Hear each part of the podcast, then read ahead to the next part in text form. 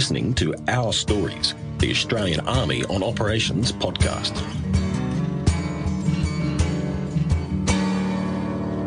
This is Task Group Taji Rotation 4, a combined force of Australian and New Zealand military personnel on a training mission here in Iraq.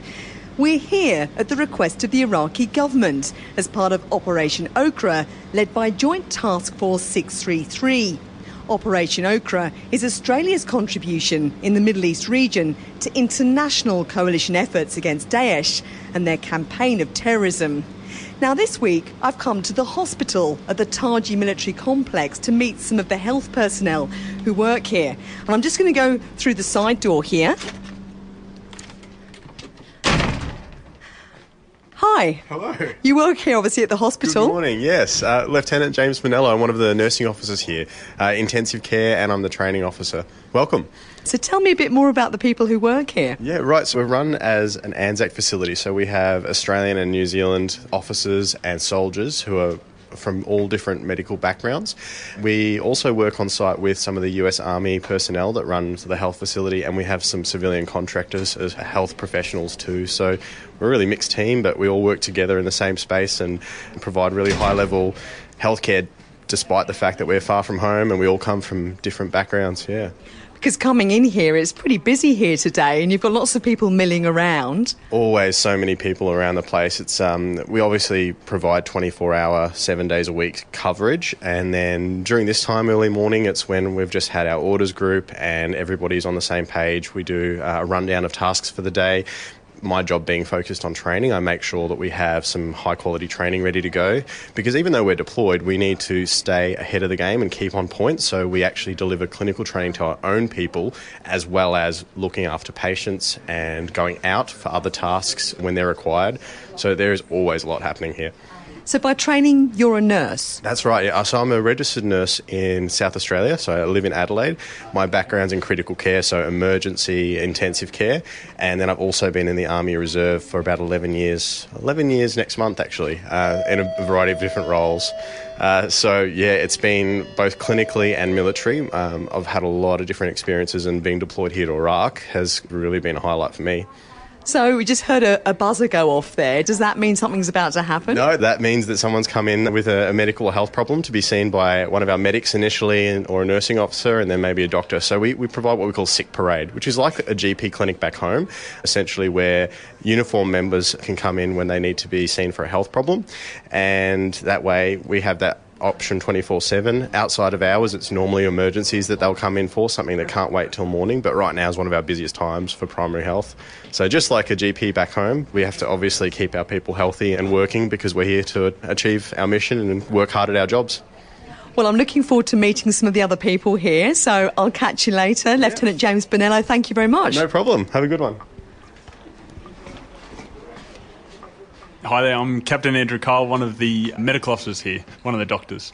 So, what does your job involve? So, I'm one of the primary healthcare doctors, which means for most of the presentations that come through here, particularly in this type of environment, a lot of coughs, colds, sore knees, the patients from the task group are seen by our medics, and then often uh, we discuss with the medics and review the patients in order to try and get them back to their full health so they can continue doing their normal job. And you've obviously been a doctor for many years. Yes, I was uh, originally from Sydney before moving up to Darwin, um, and I went through uh, University of Sydney, worked in a couple of larger tertiary hospitals in Sydney to gain a fair bit of experience before joining the military, and then that experience has put me in good stead to do my job over here. So, what's the difference between being a doctor in the army and being a doctor in the civilian world? So there's a lot more to think about in terms of trying to maintain the soldiers at their best capability in order to make sure that they can do their job in essentially an austere environment. We don't have the huge amount of facilities that we might do in a big suburban hospital, and so we need to rely more so on clinical examination and uh, focused test in order to, to come up with diagnoses to best manage these members. So it sounds like your job can be quite complex. Yes, but I think that's where the challenge comes into it, and that's where it's more professionally rewarding. We're not just relying on a machine to come up with a diagnosis, we're using sort of the basic skills that we learnt and then optimise it for this environment to come up with those diagnoses. And I've noticed coming in here today that it's pretty busy. I mean, there's lots of people coming and going. Is this typical? Is this the kind of work that you're dealing with on a daily basis? Yes, this is pretty standard. So, in addition to our main role is, is obviously very patient focused, but there's a lot of other people involved in making sure uh, we can do our job. And so, you'll notice that it is quite busy, particularly on, on, a day like today, where there's a lot of other tasks going on. A lot happens sort of behind the scenes, and there's a lot of people that come together to make this a smooth environment so that when the patients come through, they're seen and managed in a timely and efficient fashion so they can get back out to do their job. Dr. Andy Cahill, thank you very much. Thanks so much. Cheers.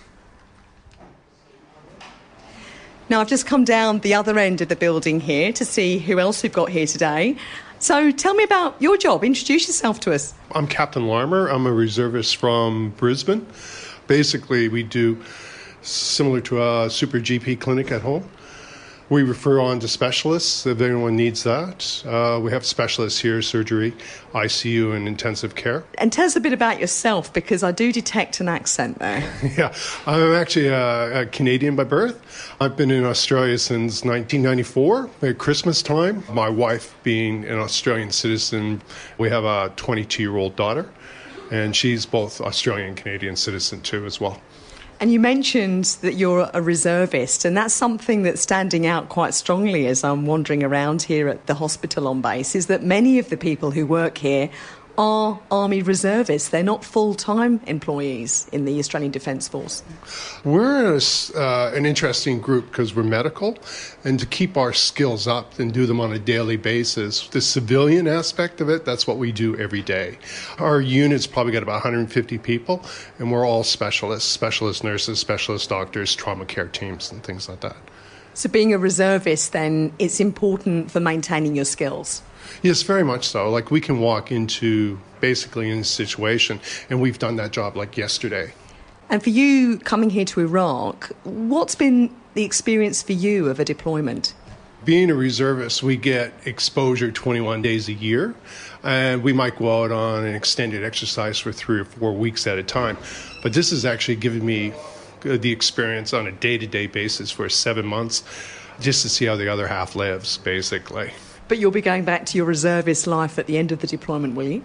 Definitely. I'm on a one year leave from my work right at the moment. My hospital's been very generous in giving that to me. But I come back with skills that I can use in the civilian life too, as well. Captain Lama, thank you very much for your time. Thank you.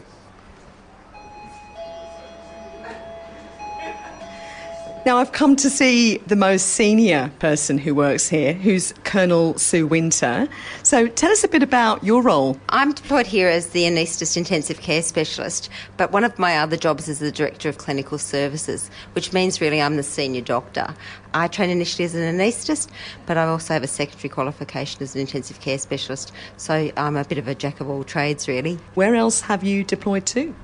This will mark my age in many ways, but my first deployment was Rwanda in 1995. I was a whole 30 years old, and it was a, quite an eye opener. It was a completely different operating environment, but it was a wonderful experience with an amazing group of people, many of whom I'm still really good friends with today. And since then, I've deployed to East Timor, Bougainville, the Solomons, and Afghanistan. Tell us a bit about your family background. I have a 15 year old daughter. I have a husband who's in the regular army, and I'm an army brat. My dad was in the army too. So I think that the, the green skin is well and truly established in our network.